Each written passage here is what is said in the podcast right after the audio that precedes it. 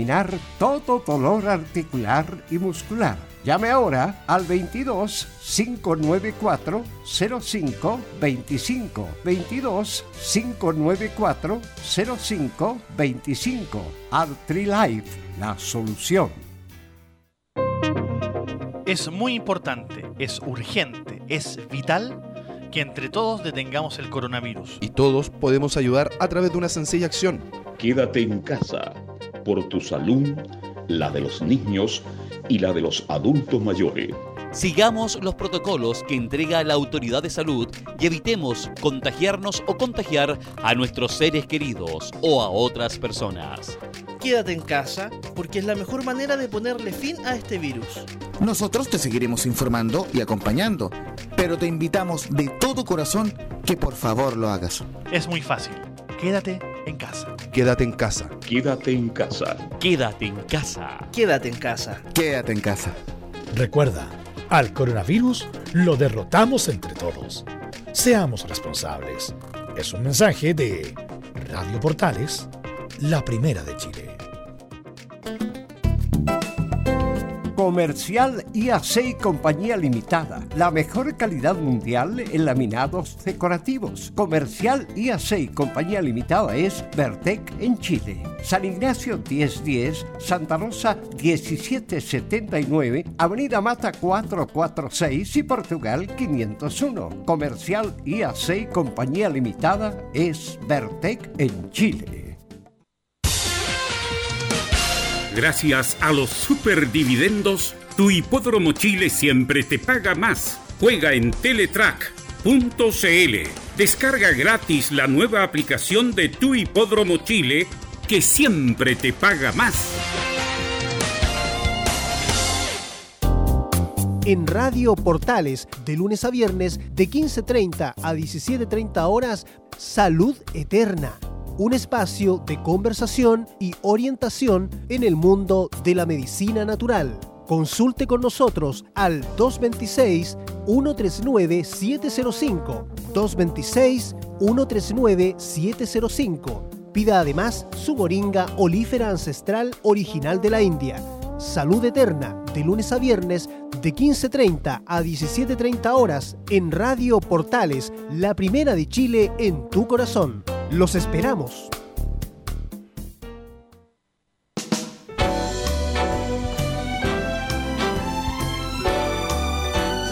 Radio Portales, en tu corazón, la primera de Chile. Atención a la red deportiva de emisoras amigas de Radio Portales. Al toque de gong, sírvanse conectar.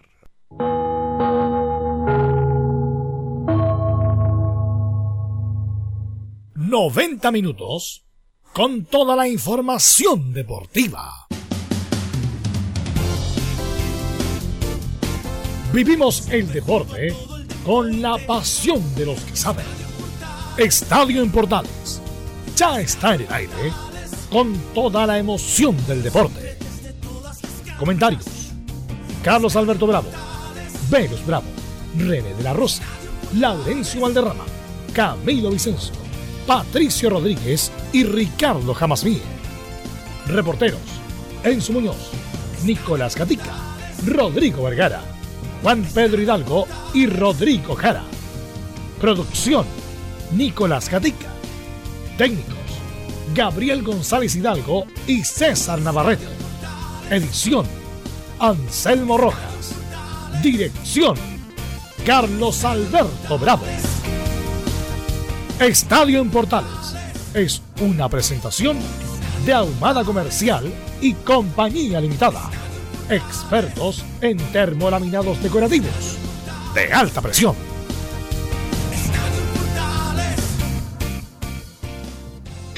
Buenas tardes, ¿cómo le va? ¿Qué tal? Buenas tardes, ¿cómo le va? Ya estamos en contacto, somos Estadio Portales, desde las 13.30 hasta las... cerrando, como todos los días, con el mundo de la hípica. Vamos de inmediato con saludos. ¿Cómo está Nicolás Gatica? Buenos días. ¿Quién me puede contar algo de Colo Colo? Buenas tardes, ¿por qué dije buenos días yo? ¿Qué tal, Carlos Alberto de todos los sintones de Estadio Portales? Claro, hay algunas novedades en Colo Colo que podrían considerarse positivas porque el castigo de la, que se le había impreso a la gente de Colo Colo luego del partido frente a la Universidad Católica era de tres partidos, se le rebajó a dos, así que por lo menos hay una buena noticia, pero claro, no dice entre comillas porque igual va a volver sin público cuando retorne el fútbol por esto de la pandemia. Y además tendremos una declaración de Roberto Cerecea, quien declara que haberse arrepentido de pasar de Colo Colo a la Universidad Católica. Bien, ahí está entonces lo que nos va a contar en un rato más Nicolás Gatica. Eh, Enzo Muñoz, ¿hay alguna novedad importante en estos tiempos de pandemia? ¿Cómo te va? Buenos días. Buenas tardes. Buenas tardes. Sí, buenas tardes, Carlos Alberto. Sí, en Universidad de Chile hace un par de minutos terminó la conferencia de Walter Montillo que habló de varias cosas, entre ellas precisamente el protocolo para volver. También se refirió al retiro y cuán concentrados tienen que estar para la vuelta para pelear el campeonato y también para no pensar tanto en lo que pasó el 2019 con la tabla acumulada. Bien, tendremos entonces declaraciones de Walter Montillo. Buenas tardes, don Camilo Vicencio. ¿Cómo está usted? ¿Qué pasa en la Universidad Católica?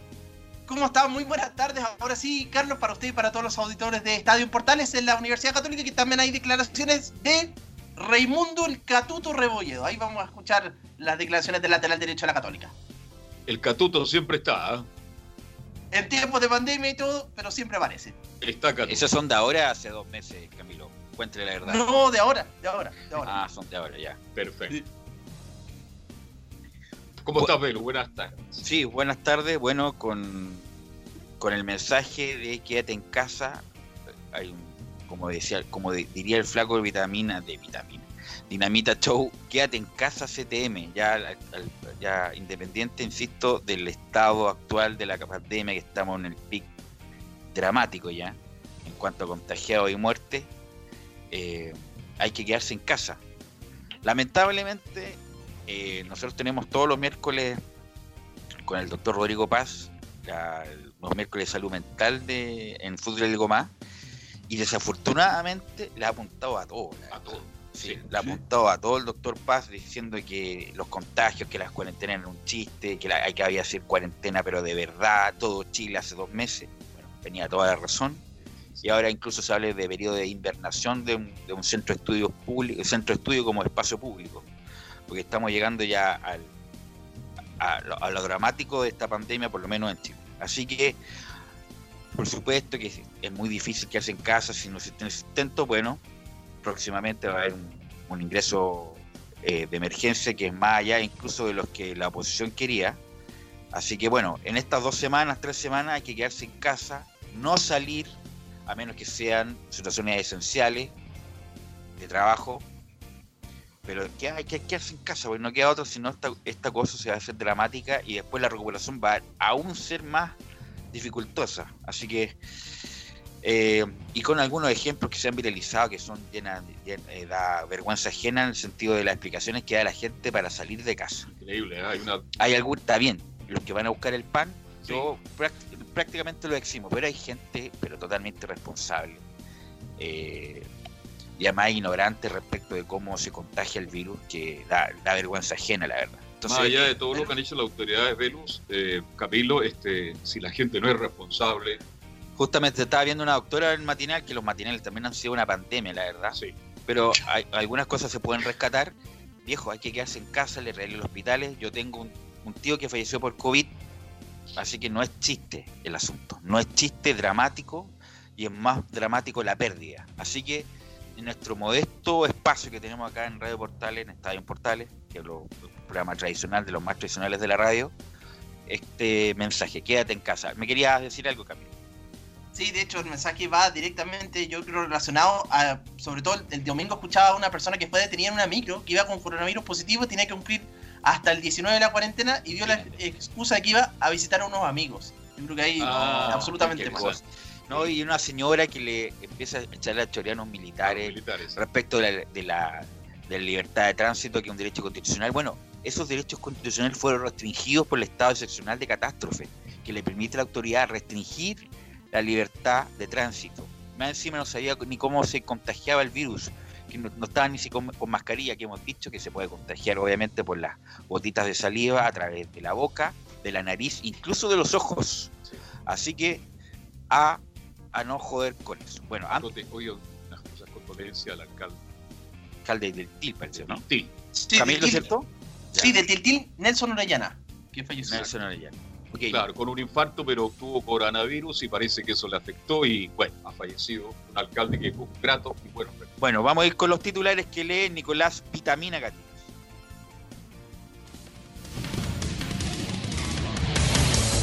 Ok, muchas gracias. Vamos entonces con esa buena presentación a ver los titulares de esta jornada de día martes acá en Estadio en Portales. Claro, día de recuerdos, un día como hoy, pero en 1962 Chile se coronaba como el tercer mejor equipo del mundo en el Mundial disputado justamente en nuestro país. En esa gran gesta, Chile venció por ese lugar a Yugoslavia 1-0 y firmó el mejor resultado en una cita planetaria. Ayer adelantamos algo de las finales de Champions League, estas se disputarán en Lisboa desde el 12 hasta el 23 de agosto. Ya en el fútbol chileno esta semana han vuelto varios clubes a las prácticas. Lo hicieron la U de Conce, Everton, Antofagasta, La Serena, además de Huachipato que ya estaba hace un par de días y hoy se sumó O'Higgins de Rancagua. Y hay una nueva polémica en el CIFU, esto debido a un fondo de retiro que solo beneficia a los que se retiraron después del 2016 y que hayan jugado 13 años en Chile.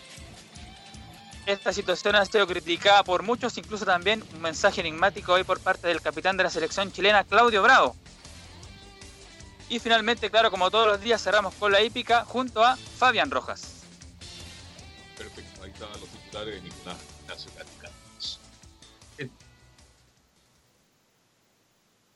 A ver si estamos. Ahí sí estamos. Ahí estamos. Ah, No nos estábamos escuchando.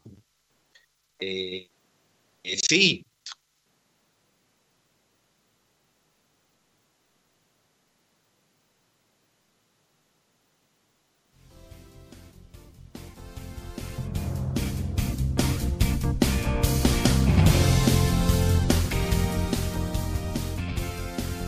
Trece horas y 39 minutos, ahí sí.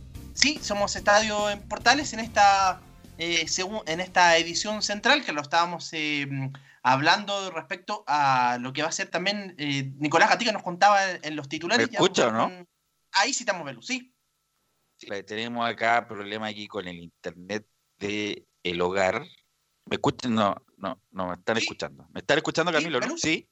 ¿Sí? Sí. Sí, la, la radio también está con problemas, me parece. Sí, porque no está saliendo al aire. Eh, ahí sí. Ahí estamos. ¿Me escuchan bien, Camilo? Sí, en perfectas condiciones, Belus. Ya. Ahora sí.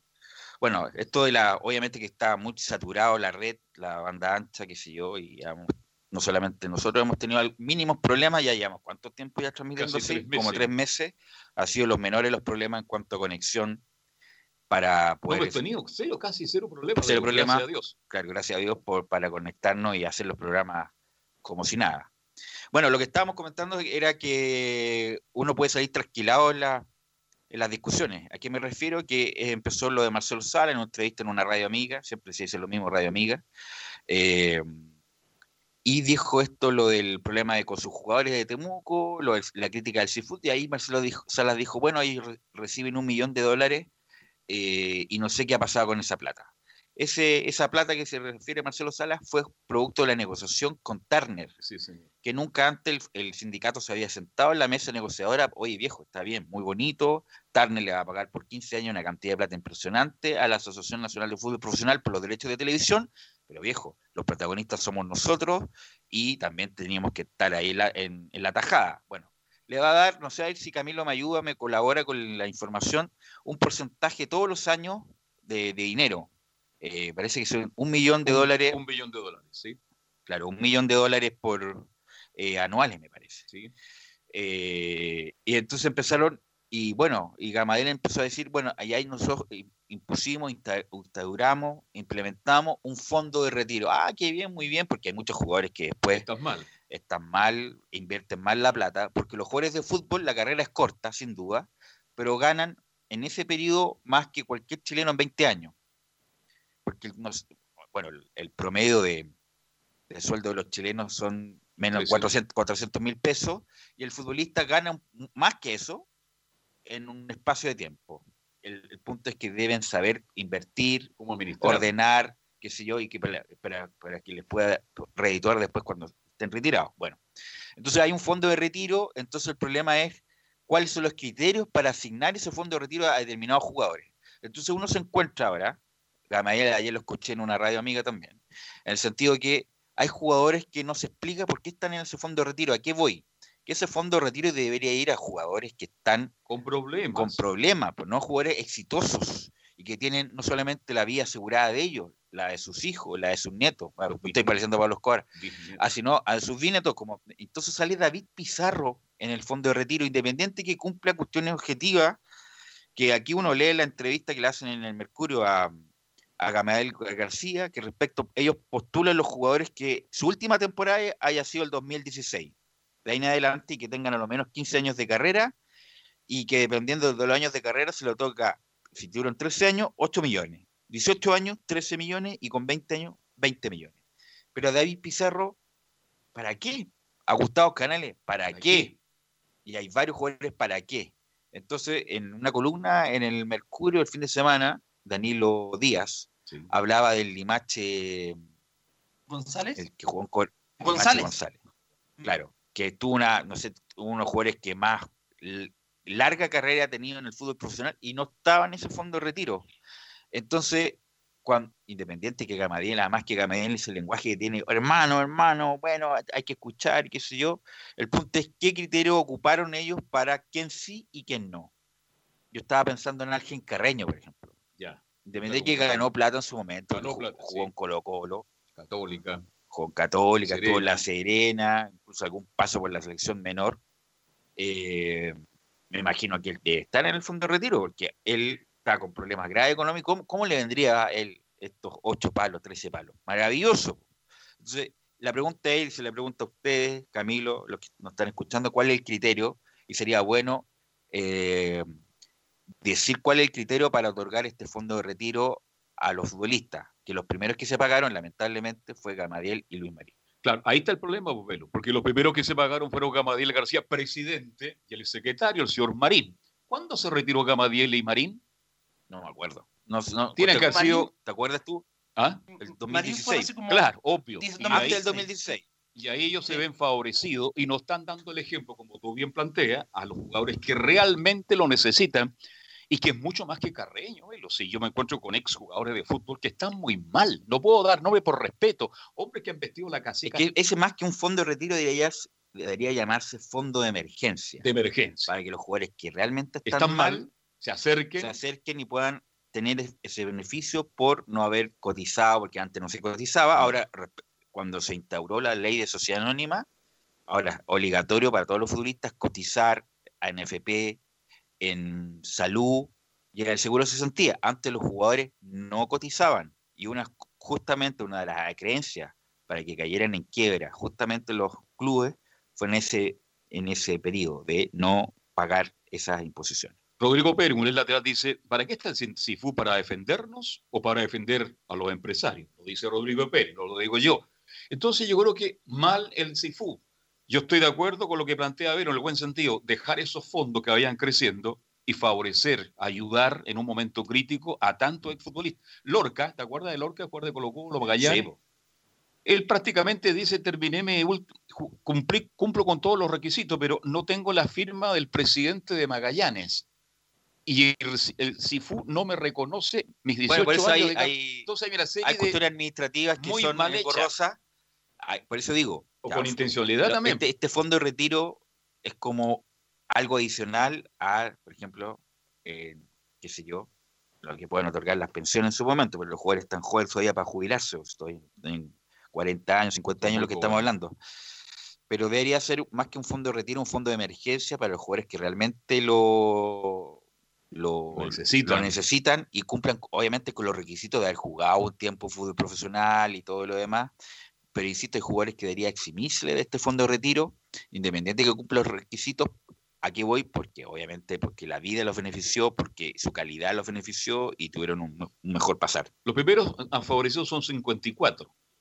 Y partimos con David Pizarro, con todo respeto, lo dijo Velo. David, bueno, me No, alegro por él, Canales también. Canales Entonces también hay una varios que, hay varios que no deberían estar. Yo me recuerdo siempre del Tito Fuyú.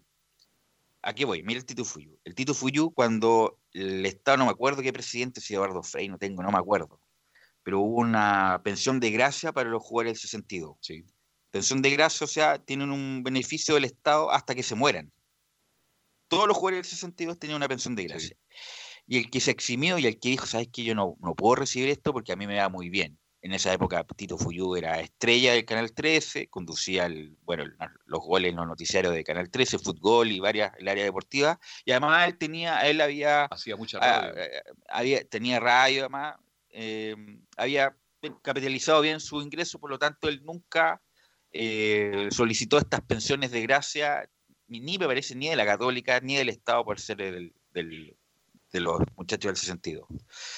Ok, bueno, se entiende porque Fuyu fue un favorecido de la vida, entre comillas, pero después cayó en desgracia el Tito Fuyu. Ahí quiero llegar. Cayó en desgracia el Tito Fuyu, no sé si se la habrá reintegrado o, s- o, o la habrá solicitado de ahí en adelante para la pensión de gracia, pero ese es un caso, en el sentido de que ya cuando te, te va bien, no tienes problema, bueno, después eh, lamentablemente Tito Fuyu tuvo un problema con impuestos, Sí, tuvo un juicio importante, fue condenado por impuestos, por no, Por no pago. por no pago, por, por no, no, ni siquiera por no pago, por no haber declarado incluso Claro, no no declaró. haber declarado, no, bueno, después con las fiscalizaciones que hace impuestos internos, lamentablemente eh, eh, tuvo una caída abrupta en su ingreso, también en su imagen, hay que recordar. Se fue sacado también de Canal 13, siguió un tiempo más en la radio ahí con.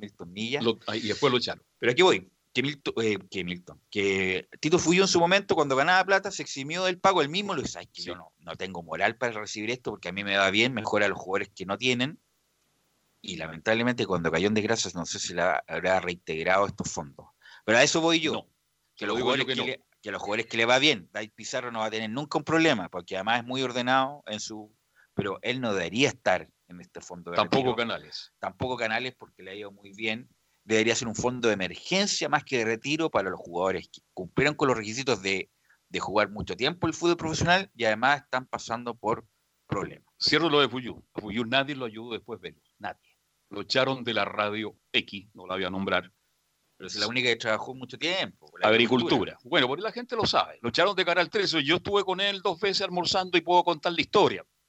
Y me dijo, Carlos, a mí nadie me ha dado una mano. Mis colegas, comunicadores, ni siquiera el Club Deportivo Universidad Católica le brindó un No, pero le respaldo dio un económico. homenaje, pero le dio un homenaje. Sí, pero Una un- tribuna cuando tú estás más económicamente, más allá del platillo, más allá del banderín que te puedan dar, tú quieres una, una ayuda económica y Fuyu no la tuvo. no la Bueno, tuvo. pero fu- bueno, yo, yo planteé lo de Fuyu, pero Fuyu, obviamente que le echó la culpa a los contadores y todo lo demás, pero uno No, es él cometió un es error. responsable de los, Absolutamente. En no declarar, ahí comete un de error. los, de los delitos impositivos. Sí, Camilo. ¿Se acuerda a propósito del Tito que también incluso una vez tuvo problemas hasta para entrar a San Carlos de a poquito, ahí con uno de los controles también? pues, Para entrar, y de ahí, claro, hubo un problema, después, bueno, después le- no sé si en Vía le pusieron la tribuna a Tito Fuyú, ¿no? Me parece que sí, Sí, ¿o ¿no? La sí, sí, en Vía. Sí. Sí, Tito Fuyú, uno de los mayores ídolos de la Católica. Bueno, en esa tribuna está Sergio Livinte, Ignacio Prieto y Mario Lepe. Sí, señor. Eh, así que. No, pero a eso voy. Que bueno, depende de cada uno. Entonces, ahora se va a prestar toda esta cuestión del seafood, independiente que podamos tener en algún momento a Gamael García. Que el problema de Gamael Ga- Ga- García es que habla como si todos estuvieran equivocados y, Y él tiene la- y tiene la razón absoluta. Hay que recordar cómo se manejó el seafood con el caso de Mauricio Pinilla. El seafood jugó ese partido, lo ganó antes de jugarlo. Hay que recordar que dice, no, Mauricio Pinilla va a ganar, tiene todo su derecho. Bueno, Mauricio Pinilla perdió en forma contundente en la Corte de Apelaciones, contundente. Además, perdió también en la Corte Suprema y para la gente que sepa, perdió en costas también. En costas son los costos del juicio. Y siempre la mayoría, no la mayoría, un porcentaje importante, cuando se condena en costas son eh, costas parciales, o sea, paga la mitad el demandante y la pa- paga la mitad el demandado. En este caso, las paga todo, las pagó todo el demandante porque el tribunal dijo eh, que no había mo- motivo plausible para esto y Pinilla incluso tuvo que pagar las costas, así de mal le fue. Bueno, el Seafood, obviamente apoyando a su agremiado, pero una cosa es apoyar a su agremiado y decir que va a ganar antes de jugar el partido, cosas que le ha pasado lamentablemente al Seafood. Mala gestión del. Seafood. ah, O sea, no, no sé si está en mala gestión, porque esto del, del millón de dólares es gestión del seafood. Está bien, muy bien. entró, va a haber una plata constante y sonante todos estos años para el seafood. Muy bien. Ahora que lo hagan cabañas, que hagan, qué sé yo, centro de entrenamiento, todo lo que quieran, me- clínica me, que parece muy bien. Que, puedan capacitar a los futbolistas, me parece muy bien. Que tengan un seguro de salud complementario, perfecto, muy bien.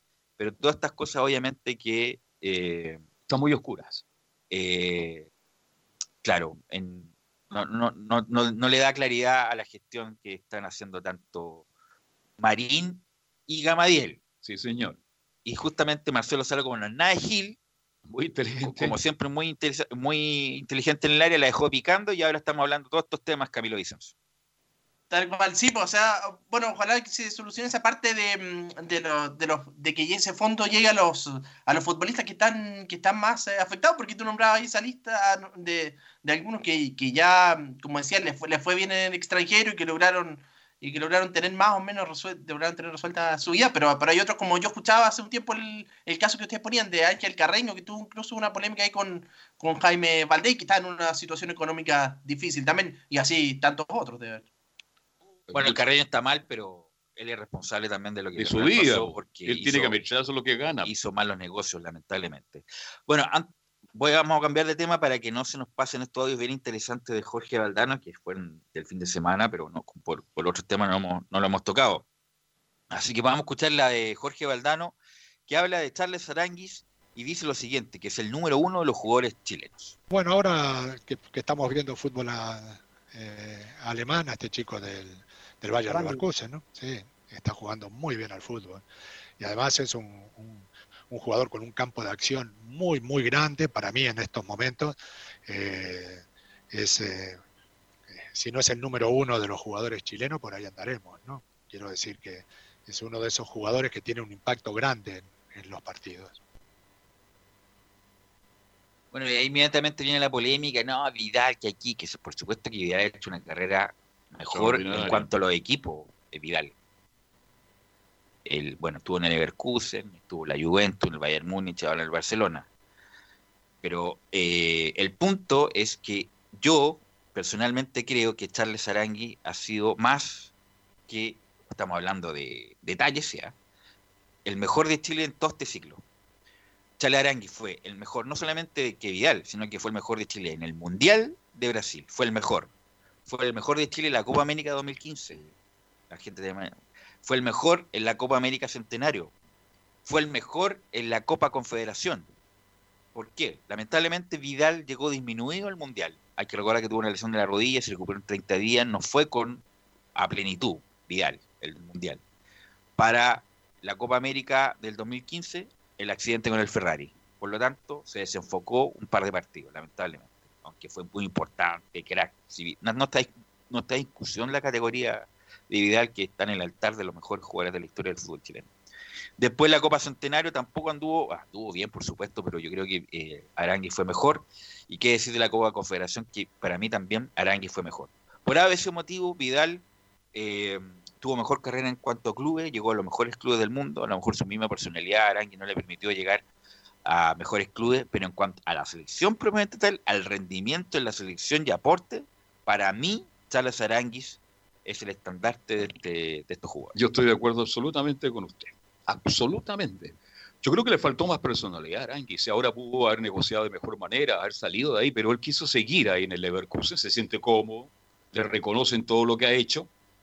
Y bueno, voy a decir una cosa, que como Vidal no ha andado bien en el último tiempo, tapón con Alexi, creció la figura en los medios de Aranguis. Y los medios le dieron mucho más importancia a Arangui y ahora usted, a lo mejor que nos está escuchando nosotros, dice, de verdad, Aranga ha sido un jugador demasiado importante. Si fuera mantenido el mismo nivel Vidal y Alexis Sánchez, tal vez no estaría hablando de Aranguis, que así, sin meter bulla, siendo muy humilde, se transforma hoy día en el jugador, como usted bien lo dice, el más importante en esta Pero, generación dorada. pero no, pero en la selección. Sí, en la selección. En cuanto a carrera, Arturo Vidal. Claro, son- son cosas distintas. Por lo mismo vamos a escuchar a Jorge Valdano que dice que lo veo vigente a Arturo Vidal.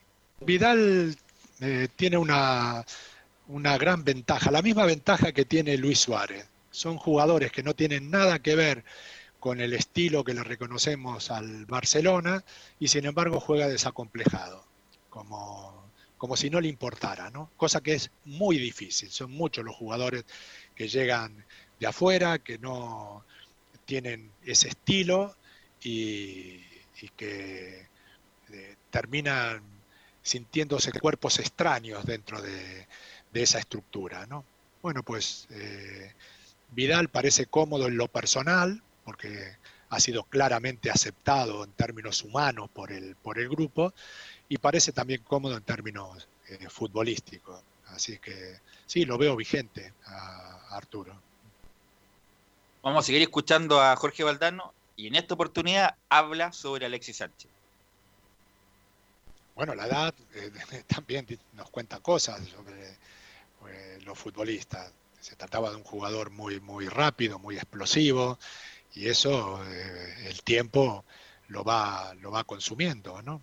de todas maneras, su trayectoria ha sido, ha sido larga, ha sido exitosa, por lo tanto, no me parece que esto que esté ocurriendo pueda marcar el recuerdo que tengamos de, de Alexi, ¿no? Yo soy de la idea de que un jugador se tiene que beber hasta la última gota de fútbol. Eh, entre otras cosas porque yo no, no, pude hacerlo. A mí me retiró del fútbol una hepatitis que luego se hizo crónica y, y, bueno, eh, eso me, me, alejó de un golpe del, del, fútbol. ¿no?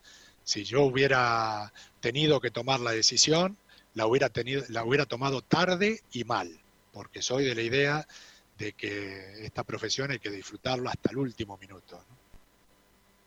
Vamos a seguir escuchando lo muy interesante lo de Valdano, que es un duro comentario para nosotros, y, y bueno, también lo sabemos además pero lo queremos evitar. Es la generación de Chile la que se está acabando. Bueno, se está acabando una generación, no se está acabando Chile. Y además esa generación provocará seguramente emulaciones de los jóvenes jugadores y sobre todo un afán competitivo nuevo. Eh, yo eh, fui campeón en, en el 86, pero estuve en la selección argentina desde el 75.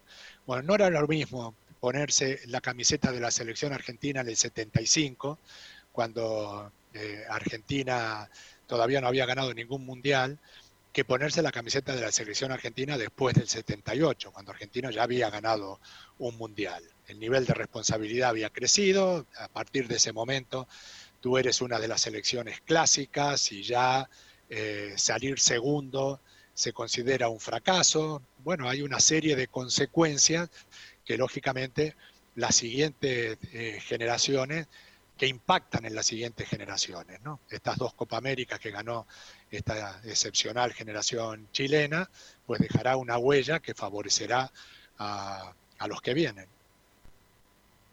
Bueno, y para terminar estos audios de Valdano muy interesantes, obviamente que siempre me preguntan lo mismo. Mm. Y vamos a escucharla otra vez más. La típica. La situación con Zamorano.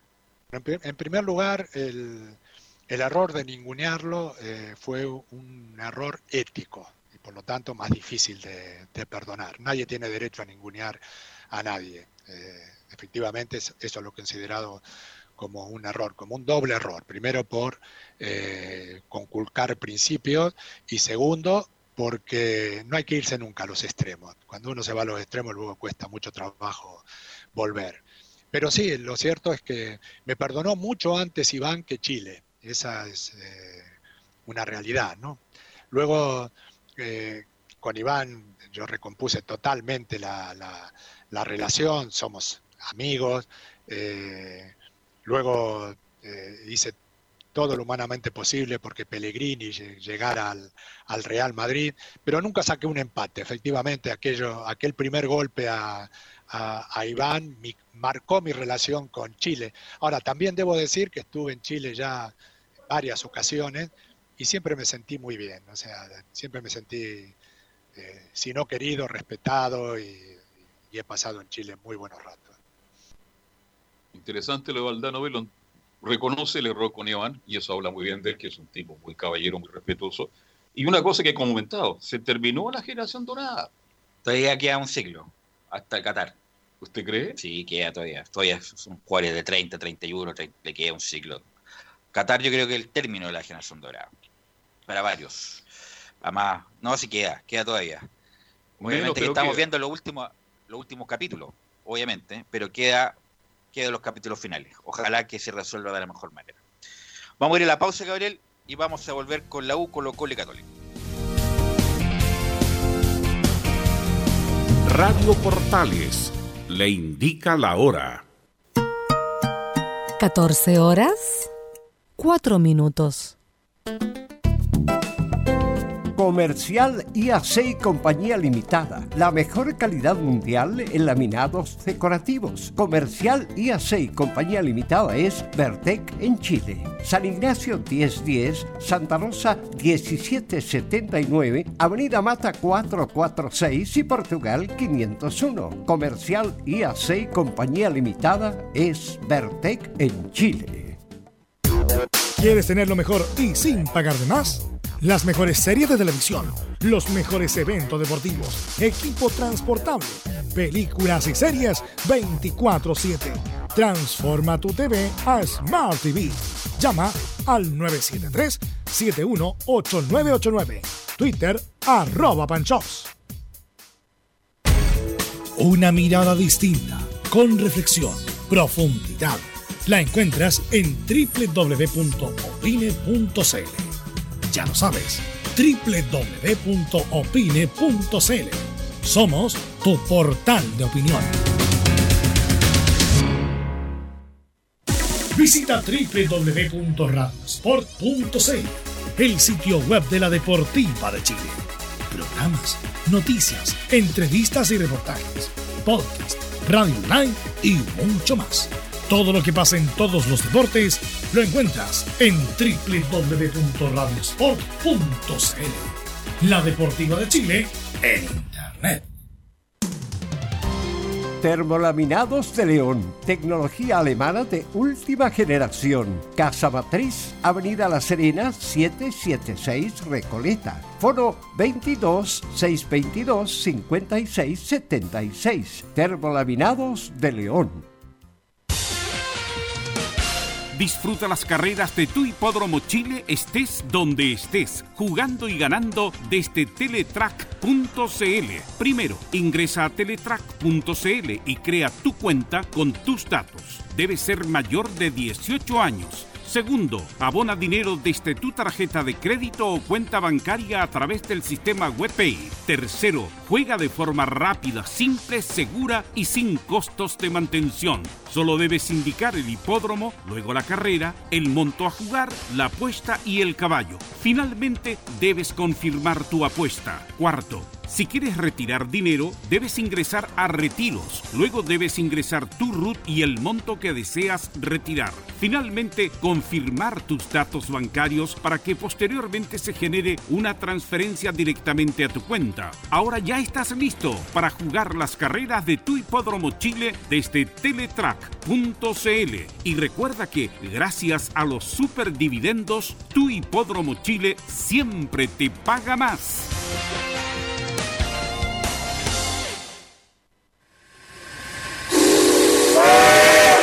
No se pierda todos los días a medianoche, lunes a domingo en Radio Portales, el tren del recuerdo. Conduce Salvador Fernández. Solo canciones inolvidables de su época. Contáctese con Salvador Fernández al foro 22 319 7959. Le esperamos esta medianoche con el tren del recuerdo en Estación Portal.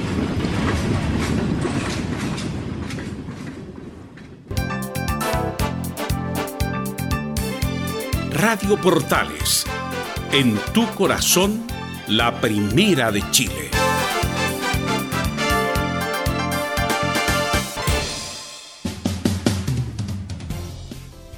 ...14 horas con 9 minutos ya... ...y estamos con don Enzo Muñoz... ...que nos va a actualizar las noticias de la U... ...y además comentar una entrevista, una conferencia que vio interesante Walter Montillo, don Enzo.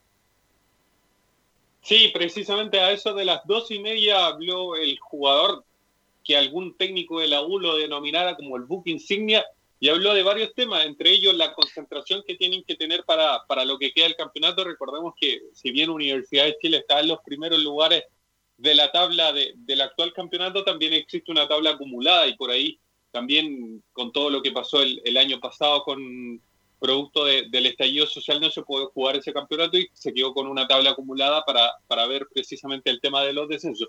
Pero la primera que vamos a escuchar de Walter Montillo tiene que, tiene que ver con entrenar con, la, con esta idea de, volver a los entrenamientos el día 31 de julio, que, que, parece bastante lejano, pero es mucho más cercano por el, el tema de, de, los entrenamientos precisamente de las cuatro semanas. El ministro de Salud actual, eh, Enrique París, ya había dicho que al menos la región metropolitana, más allá de que otros clubes obviamente están volviendo a los entrenamientos, eh, la región metropolitana va a tener cuarentena a lo menos hasta finales de, junio. Esta promesa del día 31 se ve, se ve mucho más eh, lejana que, cierta, por así decirlo, pero escuchemos lo de la propia voz de, de Walter Montillo que habla de, volver a los entrenamientos. Estamos esperando a que las autoridades por ahí den el visto bueno para que volvamos a entrenar, pero sabemos de, la situación del país, sabemos de, que hay mucha gente que la está pasando mal, por eso queremos ser muy prudentes a la hora de, por ahí pensar o ponernos fechas y dejar que, los que tengan que tomar eh, las decisiones sean los de arriba y nosotros acatarlas.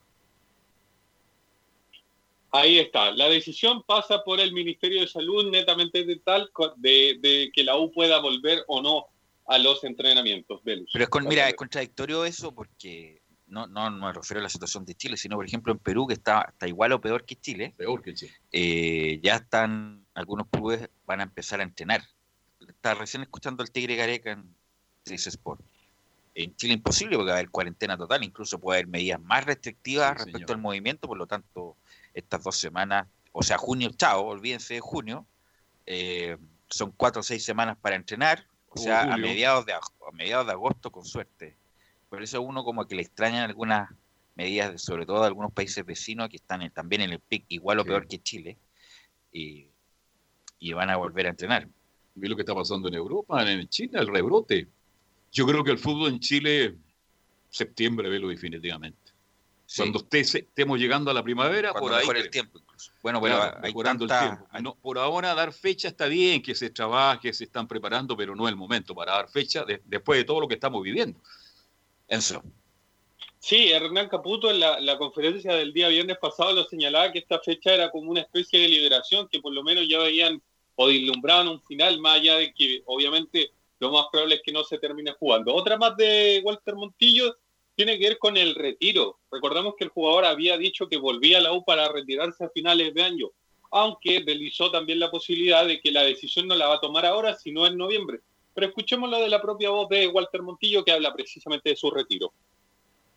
Cuando empezó el año capaz sí lo tenía mucho más claro de que iba a ser este año que iba a jugar y, iba a parar, pero con todo esto la verdad que, que me, me, hace replantearme un montón de cosas porque no sabemos cómo va, cómo va a seguir. Si bien hay una fecha estipulada y estimulada para que, podamos volver a, volver a jugar, que es el 31 de julio, como bien decía tu colega, tampoco quiero tomar una, una decisión apresurado porque no sé cuánto tiempo voy a poder jugar de acá hasta el, hasta el final del, del torneo, no sabemos si se va a volver a jugar, no sabemos cuánto tiempo, si se va a jugar todo el torneo. Eh, nosotros creemos y, y, queremos creer de que, de que sí, de que vamos a tener la posibilidad de volver a entrenar, de volver a jugar. Ahí está la palabra de Walter Montillo, que aún no, no resuelve esta situación. Lo más probable es que el jugador termine continuando con, con su carrera, considerando que ha estado tres meses al lo menos eh, el fútbol detenido en Chile. Yo pienso, Enzo, Vero, que como el torneo va a empezar por septiembre, ojalá que empezara antes, va a tener que alargar su contrato con la un año más. Eso es, el, es la, yo creo que justamente él venía a jugar un año, a hacer una buena temporada, ojalá salir campeón o dejarla bien alto en la U sin problema del descenso, eh, clasificar una Copa Internacional. Eh, está muy contento, lo, hemos dicho muchas veces, muy contento no solamente por la parte futbolística, sino por la parte personal en cuanto a la convivencia con el grupo, llamada la ascendencia que tiene con muchos jugadores. Eh, y la idea eh, era renovarle un año más a Walter Montillo que jugara un año más porque todavía coloquialmente se la podía. Pero con esta situación que ya bueno, estamos a medio año, a medio año, a medio año y no se ha jugado prácticamente nada, eh, y si es que se juega va a ser en, en dos meses más, eh, parece de toda lógica, Enzo, que eh, lo revea Walter Montillo y pueda quedarse lo que queda de esta temporada y la otra. Sí, al menos para, para los hinchas de la U que nos están escuchando, hay que decir que el jugador ha dicho y ha señalado y ha sido enfático en señalar también de que la decisión la va a tomar en noviembre. Así que lo demás, lo que podamos decir nosotros de aquí hasta que el jugador diga propiamente tal que si va, se- si va a continuar o no en el fútbol, eh, pasa a ser una mera especulación. La última que vamos a escuchar de, de Walter Montillo tiene que ver con la concentración. ¿Qué tan concentrados tiene que entrar Universidad de Chile cuando vuelva al campeonato, considerando la tabla acumulada, considerando que también están a cinco puntos de, Universidad Católica? Escuchemos lo de la propia voz del- de la Ardilla. Y la concentración tiene que ser igual que, que cuando nos fuimos, cuando, cuando se paró todo. Eh, yo, como dije a- al iniciar el torneo, yo quiero pelear el torneo hasta el final.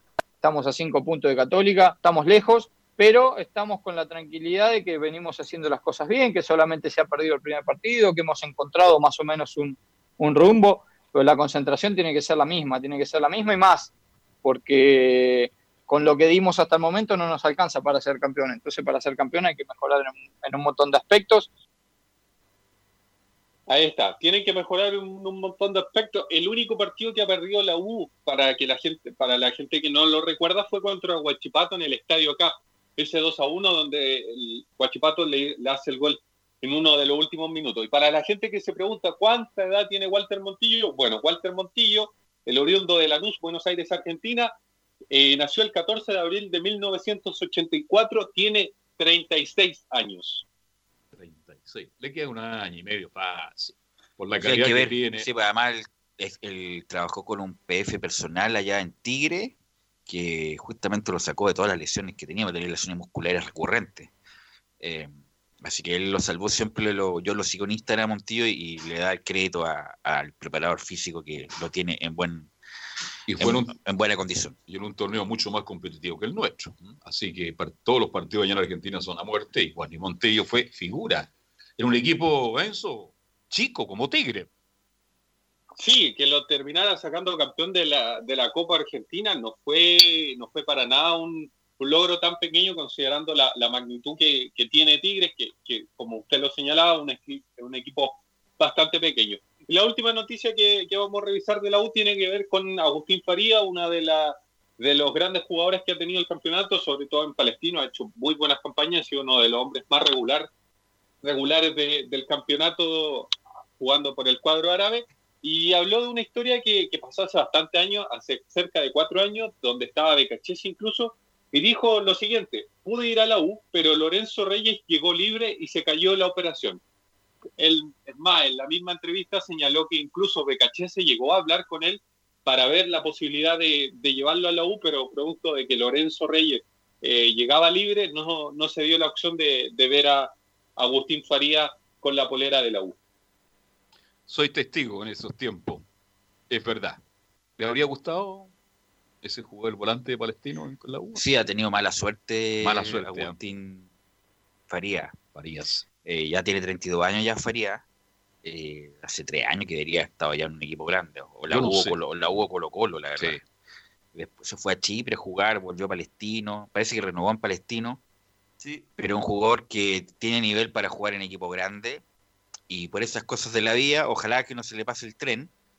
eh, pueda jugar en un equipo palestino, un equipo tradicional, importante, pero un equipo chico, con todo respeto. Aunque ahora la cisterna lo están aprovechando estos momentos para el estadio, le pusieron, le pusieron butaca a la parte de como la Ande, eh, re- resembraron la cancha, eh, así que están haciendo cositas ahí en la cisterna, ojalá pudieran mejorar los accesos, ponerle Eso. asfalto que sale más caro, sí, pero mejorar el, el estadio de la cisterna que es de los estadios eh, no, no muy cómodo, la verdad. Así que ojalá Agustín Farías tenga en algún momento la posibilidad de jugar en un equipo Algo grande. quiere Sí, decir Camilo. Marcelo. Sí, respecto a lo de Farías, también ha tenido mala suerte en general porque el otro día contaba que incluso en el fútbol argentino cuando era chico se fue a probar y varios equipos le dijeron que no, San Lorenzo, Racing, y recién debutó a los 20 años. Hay un jugador es. que lo ayudó mucho a, a Farías, ya me voy a acordar un jugador argentino. Almeida. Almeida. Matías Jesús Almeida. Exacto, el volante de River. Él fue que lo ayudó y al final logró jugar en- en primera división. Está trabajando en Estados Unidos. ¿Algo más, Enzo? No, eso nomás con, con Universidad de Chile. Y lo último sobre Agustín Farías, que, que también se refirió a la posibilidad de, de jugar en la selección. Recordemos que él es argentino. Y dijo que sería lo máximo en su carrera. Así que eso con, con tanto con Agustín Farías como con Universidad de Chile. Y siguiendo con la mala suerte de Faría, donde hay más jugadores en ese puesto que tiene la selección, es justamente en ese lugar. volante. Está lleno de volante y yo creo que veo ya imposible que pueda jugar por la selección chilena. Gracias, Enzo. Nos encontramos mañana. Vamos con Buenas Nicolás tardes. Gatica. Gracias, Enzo. ¿Qué nos puedes comentar, Nicolás Gatica, de Iberia de Bio Bio? Claro, antes de ir a- a- al informe de Colo Colo, bueno, hacer una, una acotación ahí, nos, nos, muy bien, nos aporta Laurencio, dice que eh, Tigre ganó la Copa de la Superliga, no la Copa Argentina. Fue el torneo que ganó justamente Walter Montillo con Néstor Raúl Gorosito como director técnico. Ok, perfecto. Bueno, ¿Qué Colo Colo, como lo dijimos, eso exactamente, como lo dijimos en titulares, bueno, ayer salió durante horas de la tarde una resolución de la segunda sala del Tribunal de Disciplina, que la emitió justamente en la jornada de ayer, su respuesta a la apelación realizada por Colo Colo.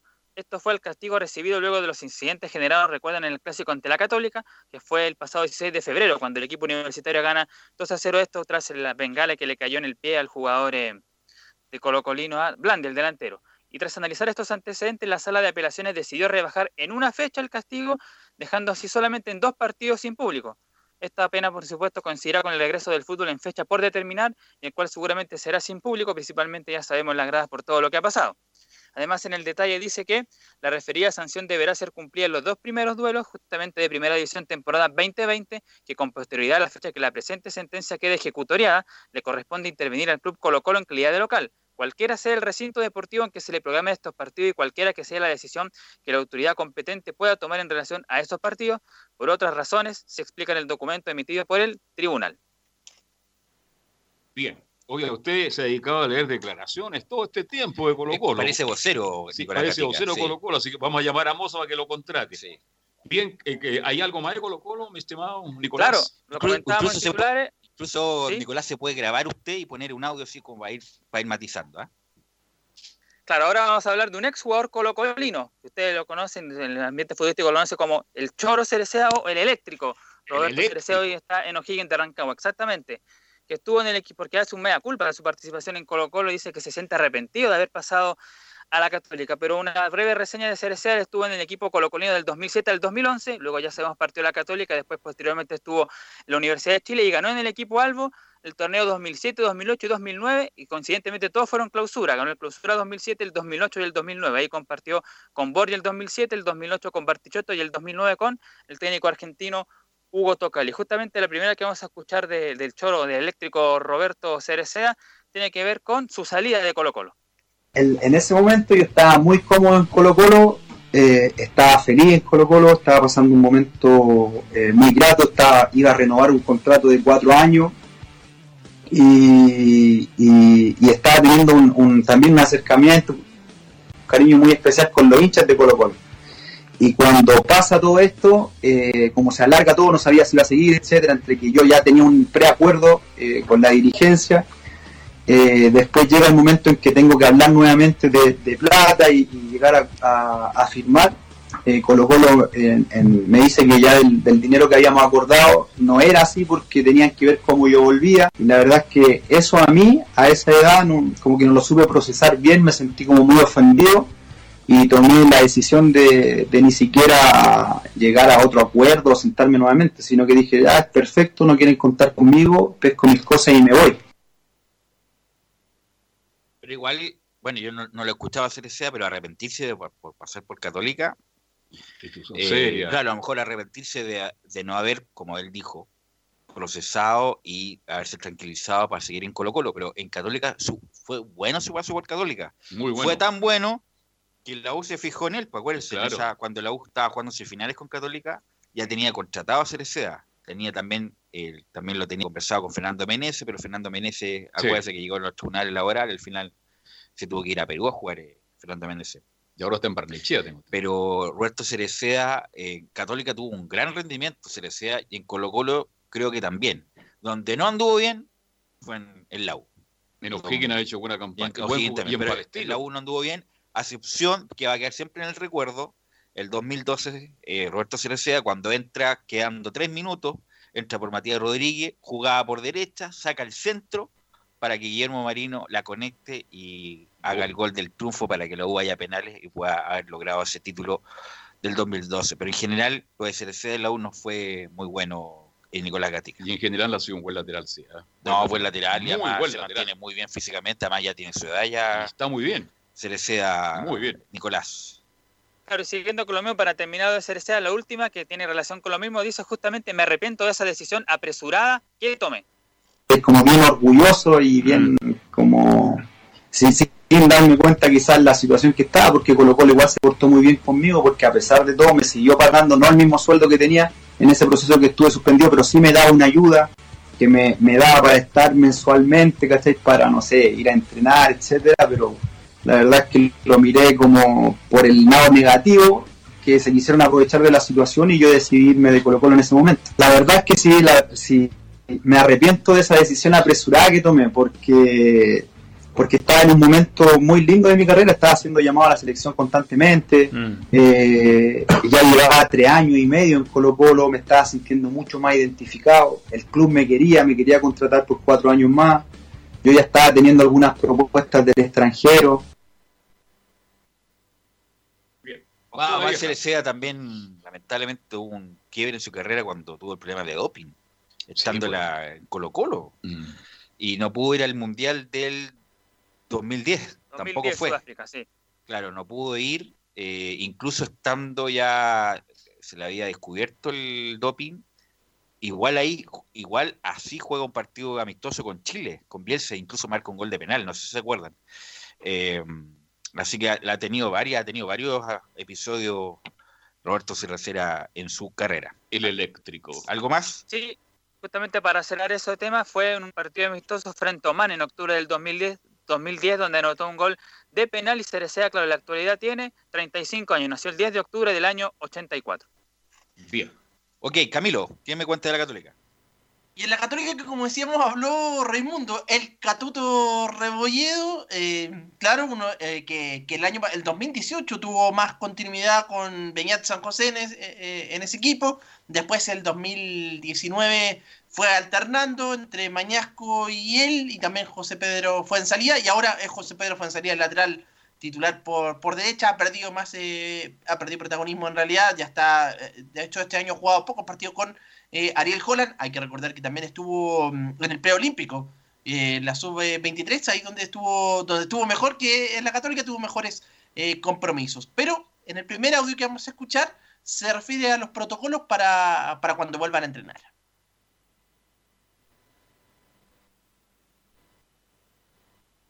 Vamos, Catuto. Ya vamos a escuchar a Raimundo Rebolledo, claro, sobre los protocolos para cuando vuelvan eh, a entrenar. Bueno, todavía no, no- no tiene la fecha definida. Pero mencionar también que, mm, que dice, se, le preguntaba también por el por cuando vuelvan a, a entrenar, por, por esto de que no han, to- no han tenido trabajo con balón. Y los otros equipos, hay algunos que ya están volviendo, algunos eh, equipos. Y él decía que obviamente que va a costar a los jugadores eh, europeos a los jugadores europeos le- le- les costó también. Bueno, ahora sí escuchemos a Raimundo Rebolledo sobre las diferencias eh, con los protocolos para volver a entrenar. Bueno, a mí, a mí personalmente eh, me parece que si están dadas las condiciones para volver a, a- a competir el 31 de julio, me parece correcto. Creo que están tomadas, están pensadas todas las medidas para, para que se reanude, pero en, en caso de que estén dadas las condiciones, por ejemplo, nosotros, bueno, acá en Santiago todavía estamos en cuarentena, en la otra hay regiones que no y que ya comenzaron a entrenar.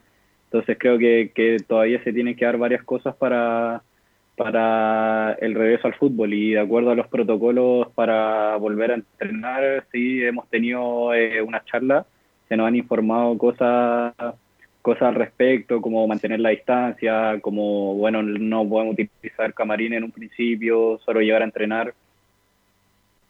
Y ahí el primer audio referente a algunos eh, protocolos. Y lo otro que les adelantaba, lo del trabajo con balón, porque hay equipos que ya están, que ya están volviendo. O'Higgins, la U de Huachipato, bueno, Antofagasta, Curicó también eh, va a volver ahora. Entonces eh, se le consulta a Rebolledo por las diferencias con eh, los equipos que ya están entrenando. Creo que futbolísticamente sí, pueden ellos quizás pueden ya estar trabajando con balón, haciendo temas, eh, trabajo, trabajo más con balón o de grupo, por decirlo así. Pero creo que físicamente nosotros por lo menos nos estamos entrenando al máximo, estamos tratando de ocupar todos los recursos. Eh, yo personalmente hago lo posible por tratar de correr, ya sea en el estacionamiento, en algún lugar que pueda y, y que no tenga riesgo de contagio pero creo que es para todos, o sea, la mayoría de los equipos no han vuelto a entrenar y, y, como dices tú, quizás en Santiago puede que sea más complicada la cosa, pero nosotros por lo menos no nos estamos guardando nada físicamente y ojalá que cuando volvamos sea más con respecto al balón, a temas de táctica. Y precisamente desde marzo, claro, cuando se para el campeonato que no tiene trabajo con balón, más de tres meses que ya eh, no toca, que no están trabajando con, con, pelota. Y a propósito de Rebolledo y de que se cumplen este año, Carlos, cinco años desde que Chile ganó la Copa América, que se realizó acá en, en nuestro país, le dice que le tocó ser sparring en aquella oportunidad de la, de la selección chilena y que fue pelotero en, algunos en algunos partidos, así que dice que recuerda mucho el nivel de Luis Advíncula, el lateral de, de la selección de Perú, y que le sirvió mucho esa experiencia. Gran jugador, sí, de, lo, de, los mejorcitos de, de Perú que la, lamentablemente no esos jugadores peruanos de nivel no no han ido a grandes clubes, no sé por qué no, no, no, han llegado. Solamente Pablo Guerrero en su momento llegó al Bayern Múnich y Claudio Pizarro, pero el resto, a pesar de ser buenos jugadores, siempre es como a, a equipos con todo respeto de medio pelo de Europa. Pero Exacto. Bueno. Oye, ¿qué pasa con el Tucutuco? Porque eh, dice que le den tres Tucu meses. Hernández. ¿Ah? El Tucu Hernández, ¿qué pasa con él? No juega desde agosto por, Sí, la información que tengo, Carlos, es que parece que no se vendría la, en este momento a la Universidad de Católica. Parece que se, que se dicen que no habría ninguna posibilidad en este momento de que venga al equipo cruzado. Ok, Camilo, mañana nos encontramos. Siga entrenando ahí en el estacionamiento de su casa. Pues me dicen que está hecho una máquina física usted. Vamos a hacer lo, lo mismo, como el Catuto, vamos a correr en el además, que, Catuto, además que usted sí. siempre ha sido muy rápido. Así ¿no? que muy bien por Camilo. Gracias muchachos, nos encontramos mañana. Vamos a ir a la pausa, Gabriel, y volvemos con todo el bloque de la hípica en la voz de Fabián Rojas y Carlos Alberto Bravo.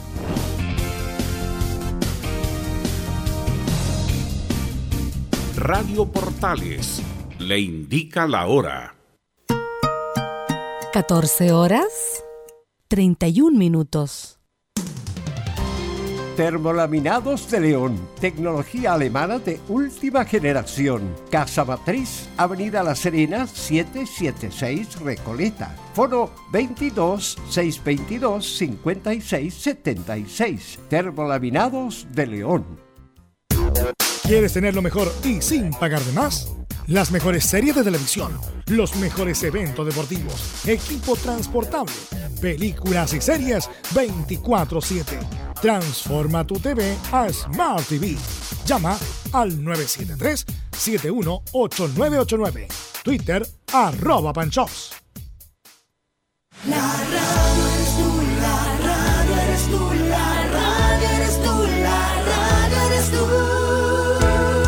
10 millones de personas escuchan radio cada día, igual que usted. En marzo, 8% más de personas escucharon radio, encontrando en ella la compañía e información que nadie más le puede dar. Las radios de Chile, con Chile y su gente. Archie, contigo en todas. Fuente Ipsos, Análisis Radios, marzo 2020.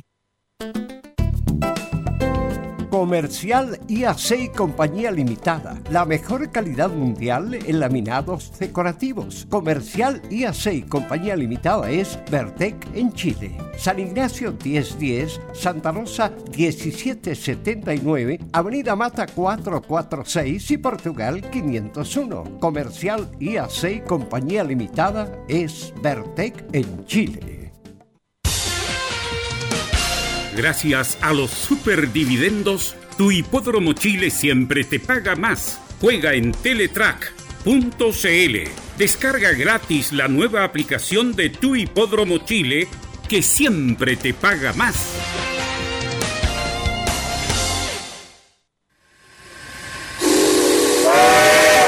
No se pierda todos los días a medianoche, lunes a domingo en Radio Portales, el tren del recuerdo. Conduce Salvador Fernández. Solo canciones inolvidables de su época. Contáctese con Salvador Fernández al foro 22 319 7959. Le esperamos esta medianoche con el tren del recuerdo en Estación Portal.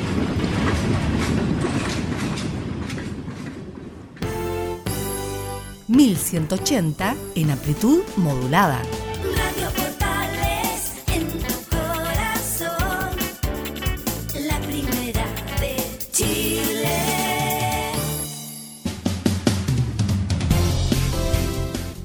Bien, ya estamos de vuelta para ir cerrando el bloque, para cerrar Estadio Portales con el fascinante, como digo siempre, el mundo de la hípica. Hoy día tenemos carrera directo en directo, tendremos relato y saludamos de inmediato a Fabián Roja. ¿Cómo te va, Fabián? Buenas tardes. Muy buenas tardes, eh, Carlos. eh, ¿Cómo le va? Un gusto saludarlo a esta hora de la tarde, completamente en vivo y en directo para Estadio Portales, 14 horas con 36 eh, minutos. Ya se va a alargar la segunda competencia en eh, Medio Camino Concepción. Quedamos conectados ya porque se viene el relato de esta segunda carrera acá en vivo y en directo por Estadio Portales. Todo listo, segunda competencia, favorito el uno, Nachi, comienzan a prepararse y se da la partida a la segunda carrera de medio camino. Sale a tomar la delantera por los palos el ejemplar número uno, Nachi, el favorito de la competencia. Segundo, el dos, elegante y veloz. Tercero, viene por el centro de la pista Super Tanker. En el cuarto, Príncipe Cristóbal. Ingresan a la curva de los 900 metros en el quinto derrape. En el sexto, viene por el centro Amayao Paga Doble. En el séptimo es Grano Chiare. All the Life. Noveno, Donald. En el décimo lugar viene Pescoy. Cuando comienzan a girar la última curva y van a hacer el ingreso a tierra derecha, Nachi mantiene cinco cuerpos de ventaja. En el segundo, Super Tanker. Tercero por los palos, elegante y veloz. En los últimos 300 metros aumenta su ventaja Nachi a cuatro cuerpos. A corta distancia es ahora Super Tanker. Tercero por fuera de Rape. Cuarto, elegante y veloz. Van a enfrentar los últimos 100 metros de carrera. Nachi mantiene pescuezo por los palos. Iguala el ejemplar número 7, Super Tanker. Abierto de Rape. Super Tanker al primer lugar con un cuerpo medio per cuerpo pescuezo y gana siempre el ejemplar número 7 de Super Tanker. Segundo de Rape, tercero queda Nachi. Más atrás llegaron Elegante y Veloz, Príncipe Cristóbal Pescoy, Amayao Paga Doble, All the Life y Donald gana. El ejemplar número 7, Super Tanker. La segunda carrera lo viviste acá en Estadio, en Portales. Oiga, yo aposté a Mayao y parece que. No, no, Bueno, partió bien, pero te miró muy mal a Mayao, ¿ah? lamentablemente, mi estimado Iván. Fabi. Sí, sí. Amayao paga doble, no llegó a ninguna parte. Oiga, Carlos, contar algo. Cuando salieron los ejemplares de esta segunda competencia, el número uno ni siquiera doblaba el pantalón. Pagaba, ¿sabe cuánto pagaba cuando salieron al partidor? Un peso. O sea, si usted apostaba 100 pesos, no ganaba nada. Terminó Increíble. pagando 1.40 y llegó en el tercer puesto finalmente el favorito Nachi, el ejemplar número uno. Pero pésima, pésima, pésima carrera del ejemplar del Stud por ti Negrita. Y en la jerga hípica se dice que los dejó a todos secos. Y bien temprano, el uno. Ya. Oye, cuénteme, ¿cómo está, ¿cómo está el tiempo en, en Concepción? Sí, en eh, Concepción eh, llovió en las últimas eh, horas una pista barrosa en Muy la que pesada. están enfrentando, claro, eh, el día de hoy, pero está en perfectas eh, condiciones. Hubo bastantes molestias en la partida en esta segunda carrera, pero se está llevando eh, con normalidad esta reunión de competencias que tiene Club Hípico de Concepción eh, con esta jornada de carreras en medio camino. Le cuento que son eh, 12 las competencias para esta jornada. Me dijeron que tarde sí venía el desquite del Stud por ti Negrita, para que lo tengan en consideración. Ayer eh, algo adelantábamos en, en la edición de Fútbol y algo más, eh, en la tra- transmisión de, de la tarde, con el ejemplar que corre en la décima carrera para que lo tenga en consideración. Yo ya le dejé jugado tres luquitas de las que ganamos el día, el día miércoles con, con la Chichina. Le dejamos apostado ya tres luquitas en la décima carrera al ejemplar eh, eh, Gran Pana, un ejemplar que hace su debut en medio camino y que ganó a grandes, a grandes ejemplares acá en, en, Santiago. Y a propósito de esa competencia, le quiero comentar algo anecdótico, Carlos Alberto, porque eh, la semana pasada ganó una yegua que se llama Chaza y corre justamente en esta competencia, en la décima del día de hoy. ¿Por qué es tan importante lo que realizó esta yegua Chaza la semana pasada? Porque es algo bien anecdótico que mm, prácticamente no ocurre muy a menudo y, y si nosotros nos ponemos a analizar los programas de carreras anteriores y no solamente de Concepción, sino que los distintos hipódromos, es muy difícil de una yegua que se va a la cría y que después de cuatro años vuelva a la actividad y vuelva a la actividad y gane. Es el caso de esta yegua, es el caso de esta yegua Chaza, Carlos Alberto, que Ya. su última su última aparición antes de su reentré fue el 14 de septiembre del año 2016, en donde corrió en el Valparaíso Sporting sin mayor fortuna, llegó última, luego fue derivada a la cría en el Aras eh, Sumaya, en donde pertenecía a e- esta yegua, en donde tuvo un par de crías incluso. Ella fue yegua madre, Chaza. Mira. Volvió el 2 de junio, llegó séptima a 14 cuerpos un cuarto. Llega hace poco, la semana pasada, el 9 de junio, ganó de punta a punta esta yegua Chaza, que además tiene una cría que, que es bien pequeña, tiene un, un año y meses, que es una hija de California Chrome, que además California Chrome es uno de los reproductores más cotizados a nivel mundial que el Ara Sumaya lo trajo. Y Ara Sumaya, que tenía en su cargo a esta yegua Chaza en su momento, le mm, eh, montó a California Chrome para que le tuvieran una cría, la tuvieron, la yegua se recuperó, volvió a la actividad y mire, de qué forma ganando. Es algo bien anecdótico que no ocurre eh, de forma constante y a sus 10 años eh, vuelve a obtener un nuevo triunfo. Esta pupila que entrena, Joana Maya, dio unas declaraciones, Joan, por ahí en uno de los programas y que estaba muy conforme. Eh, no esperaba el triunfo de inmediato, lo logró ella, pero por todo el corazón que tiene. Así que es para aplaudir lo que, lo que realizó esta yegua Chaza eh, la semana pasada ganando y además a buen dividendo 50 pesos con 20 Oiga. centavos. Aquí me mandan unos, una- dos o tres WhatsApp. Eh, Juanito Olímpico dice si llegó a, a, a Mayao, si llegó ya o no. No, no llegó a ninguna parte, Amayao paga doble. ¿Ves? Ahí, bueno, problemas Le, le doy la tabla si quiere, Carlos, de los primeros Sí, lugares. Los primeros lugares, bueno, ¿y, y cuánto pagaron cada cual? A ver. Sí, ganó el 7 finalmente, Super Tanker, derrotó al ejemplar número 8, hablamos de Derrape. Tercero fue el favorito, Nachi, el pupilo de Alberto Pinochet. El cuarto lugar lo ocupó el número 2, Elegante y Veloz. Eh, y quinto fue el ejemplar eh, en esta mm, competencia, el número 4, Pescoy. Sexto llegó el número 5, Amayao Pagadole, para que lo tengan en consideración. Sexto Mayao pagado. ¿Cuá- eh, ¿La próxima carrera en cuánto rato más se corre?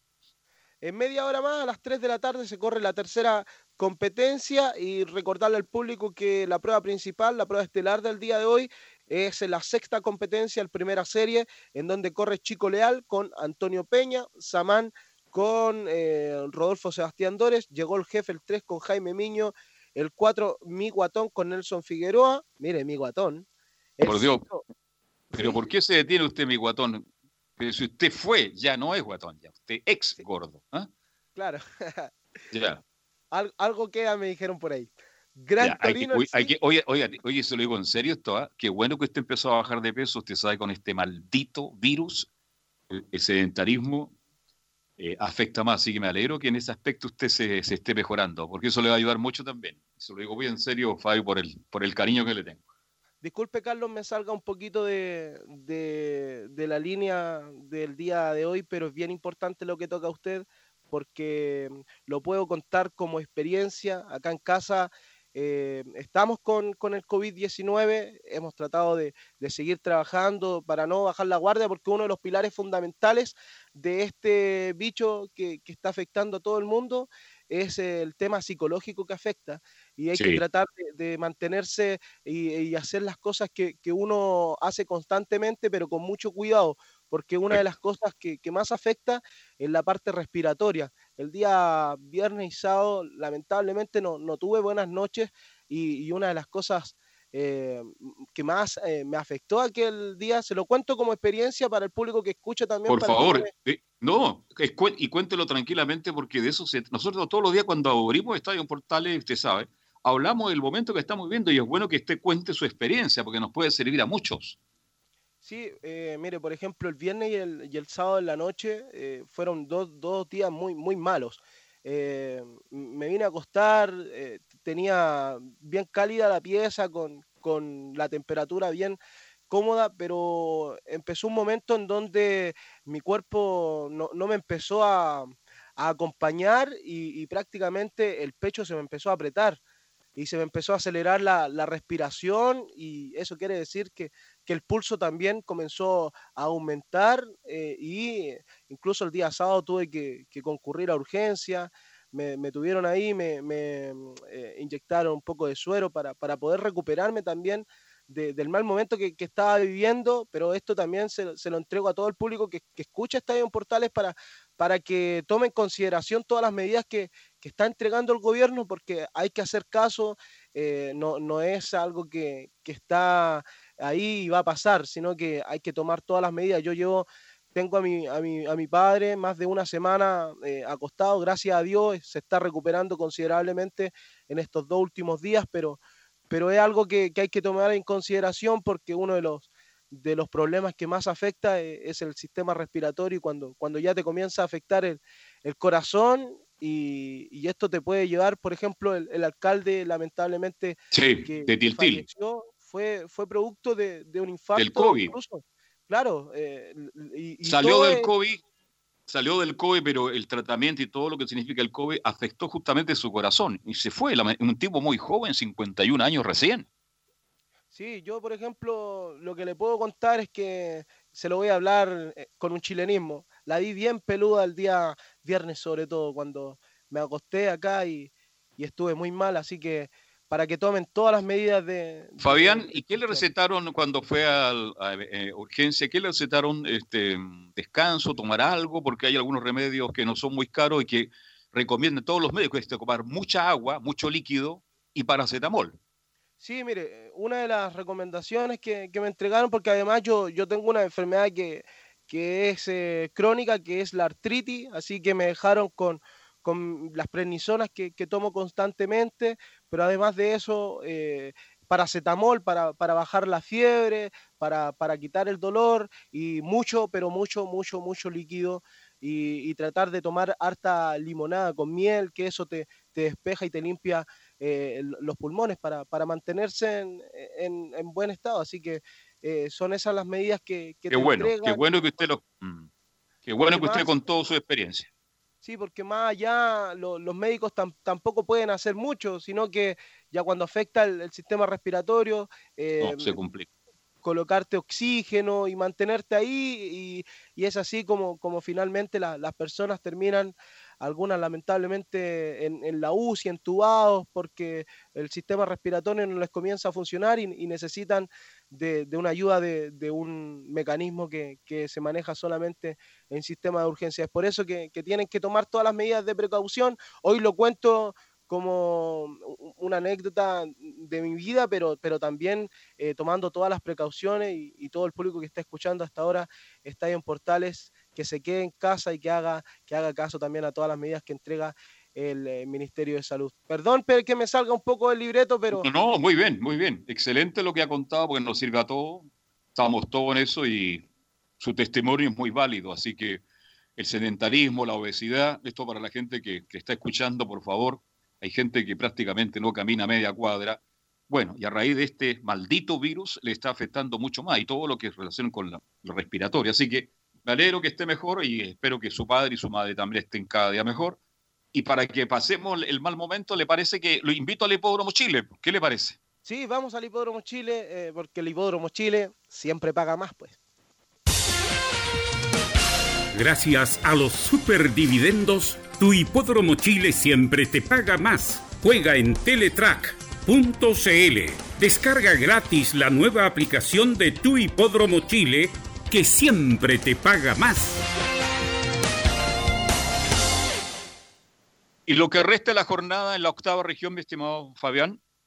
Sí, eh, antes de ir con aquello, Carlos, le quiero contar una noticia que se está llevando a cabo en el Reino Unido porque una de las eh, pruebas más importantes a nivel mundial es la del día de hoy, que es eh, este circuito del Royal Ascot. Y el ejemplar Mota Cale eh, quedará enmarcado como el nombre que abrió los fuegos del Royal Ascot 2020, una edición que quedará en la historia como todas las eh, ediciones que, que están para este año por las circunstancias especiales de esta pandemia que afecta a todo el mundo. Así que el Royal Ascot, eh, que es una fiesta tremenda en donde llegan grandes participantes, están los mejores padrillos, los mejores ejemplares. Eh, eh, que, que, están eh, viéndose involucrados hoy por la mañana en esta edición del Royal Ascot. Y el eh, compromiso principal eh, o de máxima jerarquía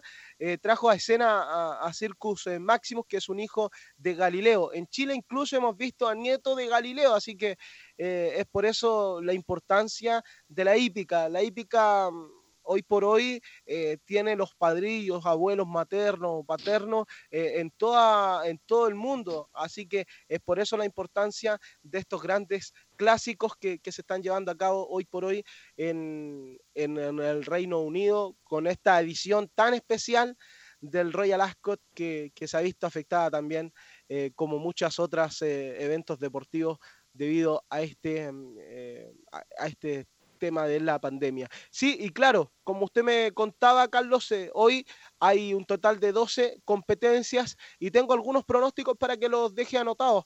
En la, Vamos, próxima, en la próxima cuarta competencia hace su debut en medio camino con eh, Concepción, el ejemplar número 4, Polola Prospect, un ejemplar que eh, llegó de Regina, de Noche Famosa, figurando acá en el Club Hípico de Santiago, sexta el pasado 1 de junio de Quillecano en el Valparaíso Sporting, no se acomodó a la pista de arena del Valparaíso Sporting, una pista muy difícil por lo demás, y hoy hace su debut este ejemplar del Stud Bara Bara Va en eh, medio camino Concepción y creemos que debe ser la ejemplar a vencer en la cuarta carrera de esta eh, reunión de competencias, que es la reunión número 15 que tiene contemplado el eh, Club Hípico de Concepción. Y para más tarde, en la décima competencia, como le hacíamos eh, mención, el ejemplar eh, que le contábamos es Gran Pana, un ejemplar que... ¿Cuánto se llama, perdón? Gran Pana. El ejemplar Gran Pana. número 5. Sí, Carlos, este, este caballo incluso corrió clásicos en el, en el Club Hípico, ganó en el Hipódromo Chile, ganó en el Club Hípico. eh, Ah, bueno, grandes- bueno este. a grandes ejemplares y claro, debido a la, a la situación de Santiago, no ha podido volver a correr desde el 8 de diciembre, eh, desde ahí que está de para, pasó por, por el campo y, y hoy le verán la espalda. Estoy pero prácticamente seguro, si no es así, mañana eh, usted nomás llame a la radio y me reta nomás, porque en la décima competencia el ejemplar Gran Pana tiene que estar sí o sí definiendo. Y ¿Ahí, ahí, la- jugó, ahí jugó las tres luquitas usted o no? ¿Ahí jugó Sí, las tres? sí. Ya, ya, perfecto. Y en la próxima carrera de esa, la undécima, el ejemplar número 5, Alexander Boy, es el ejemplar a tener en consideración. Para finalizar con esta edición de mm, Estadio en Portales y con este bloque de la hípica, los directores de Medio Camino Concepción eh, se juntaron con los distintos gremios de la octava región y eh, se disiparon muchas dudas en Medio Camino Concepción eh, tras la reunión que tuvieron los gremios con la gerencia, porque ya es una realidad el arribo de, más de 30 caballos hasta el reducto penquista y que de seguro este número se duplicará en los próximos días porque eh, debido a la situación que, que afecta al país, eh, la hípica eh, prácticamente volvería por, por ahí por, por finales de julio o agosto, si es, que. Así que hay que tomar todas las medidas y muchos propietarios están viajando a la octava región, cruzando más de 600 kilómetros para llegar al hipódromo de Medio Camino Concepción y alojarse con sus ejemplares. Pero ¿qué es lo que pasa con todo aquello? Que eh, la, la, gerencia de Medio Camino ha desplegado un completo informe con que todos los ejemplares que llegan a la escuadra de eh, el recinto penquista tienen que entrar en cuarentena, una cuarentena que eh, afectaría a estos ejemplares que llegan a dicho hipódromo y pero que luego eh, volverían con todo, debido a la situación también de- del COVID, de los profesionales que viajan con aquello, así que eh, todo eso lo vamos a estar desglosando el día de mañana en una nueva edición de Estadio en Portales con este bloque de la hípica, Carlos. Entonces, la cuarta carrera, el 4, Paloma Proste. Se están preparando para la décima carrera, el número 5, Gran Pana. Jugó Fabián Roja. Undécima carrera, el 5, Alexander Boy, ¿no? Correcto, así es, eh, esos tres ejemplares para que Oiga, tengan consideración. Traté de sacar tono de relator, pero no, yo no le llego ni, a los- ni al tobillo. Usted, es un tremendo relator de la hípica, así que No, pero le Esos- muy bueno, Carlos. Bien. Bueno, usted me va a enseñar a futuro cuando deje el, el fútbol, me voy a dedicar a relatar hípica. Una vez cuando fui con Waldo Omada León, recuerdo que fuimos al Culípico. Y bueno, me conocían ahí, me llevaron los relatores, estaban muy contentos que yo los fuera a ver, allá arriba, a la caseta. Y ahí me, y todos conocidos, estrellas del relato. Estuvieron ahí enseñando algunas cosas y querían que me dedicara a esto, no, pero cada cual en su lugar, mi estimado Fabián. ¿ah? La Sí, hípica no es fácil. Le acoto algo, los relatores que llevan muchísimo, llevan muchísimo tiempo en los distintos hipódromos, eh, Mauricio Olivares, más de 30 años ligado al relato de la hípica, eh, Julián Bernal también, eh, bueno, Fernando Poblete, más de 50 años ligado a la hípica, en Concepción también está Enrique Quique Venegas, y la nueva camada, quien habla, también está Manuel Aguilar, Fabián Martínez, que también ya hace un par de años está en el recinto del Club Hípico de Santiago. Así que eh, los relatores eh, eh, de la hípica han ido creciendo en este último tiempo. faltaban relatores de la hípica por lo demás. Bien, me alegro mucho por eso y usted está entre las nuevos, los nuevos, los que se van a proyectar en el futuro en esta hermosa actividad. Bien, Fabián, que esté bien, siga cuidándose, saluda a su familia y si Dios quiere, mañana a las 13.30 y a las 14.30 estamos con todo el mundo de la hípica. Don Gabriel González Hidalgo, muchas gracias, muy gentil, tomó su automóvil usted y regresa a su hogar. Chao, Fabi, hasta mañana. Chao, chao, hasta mañana. Chao, chao. Fueron 90 minutos con toda la información deportiva.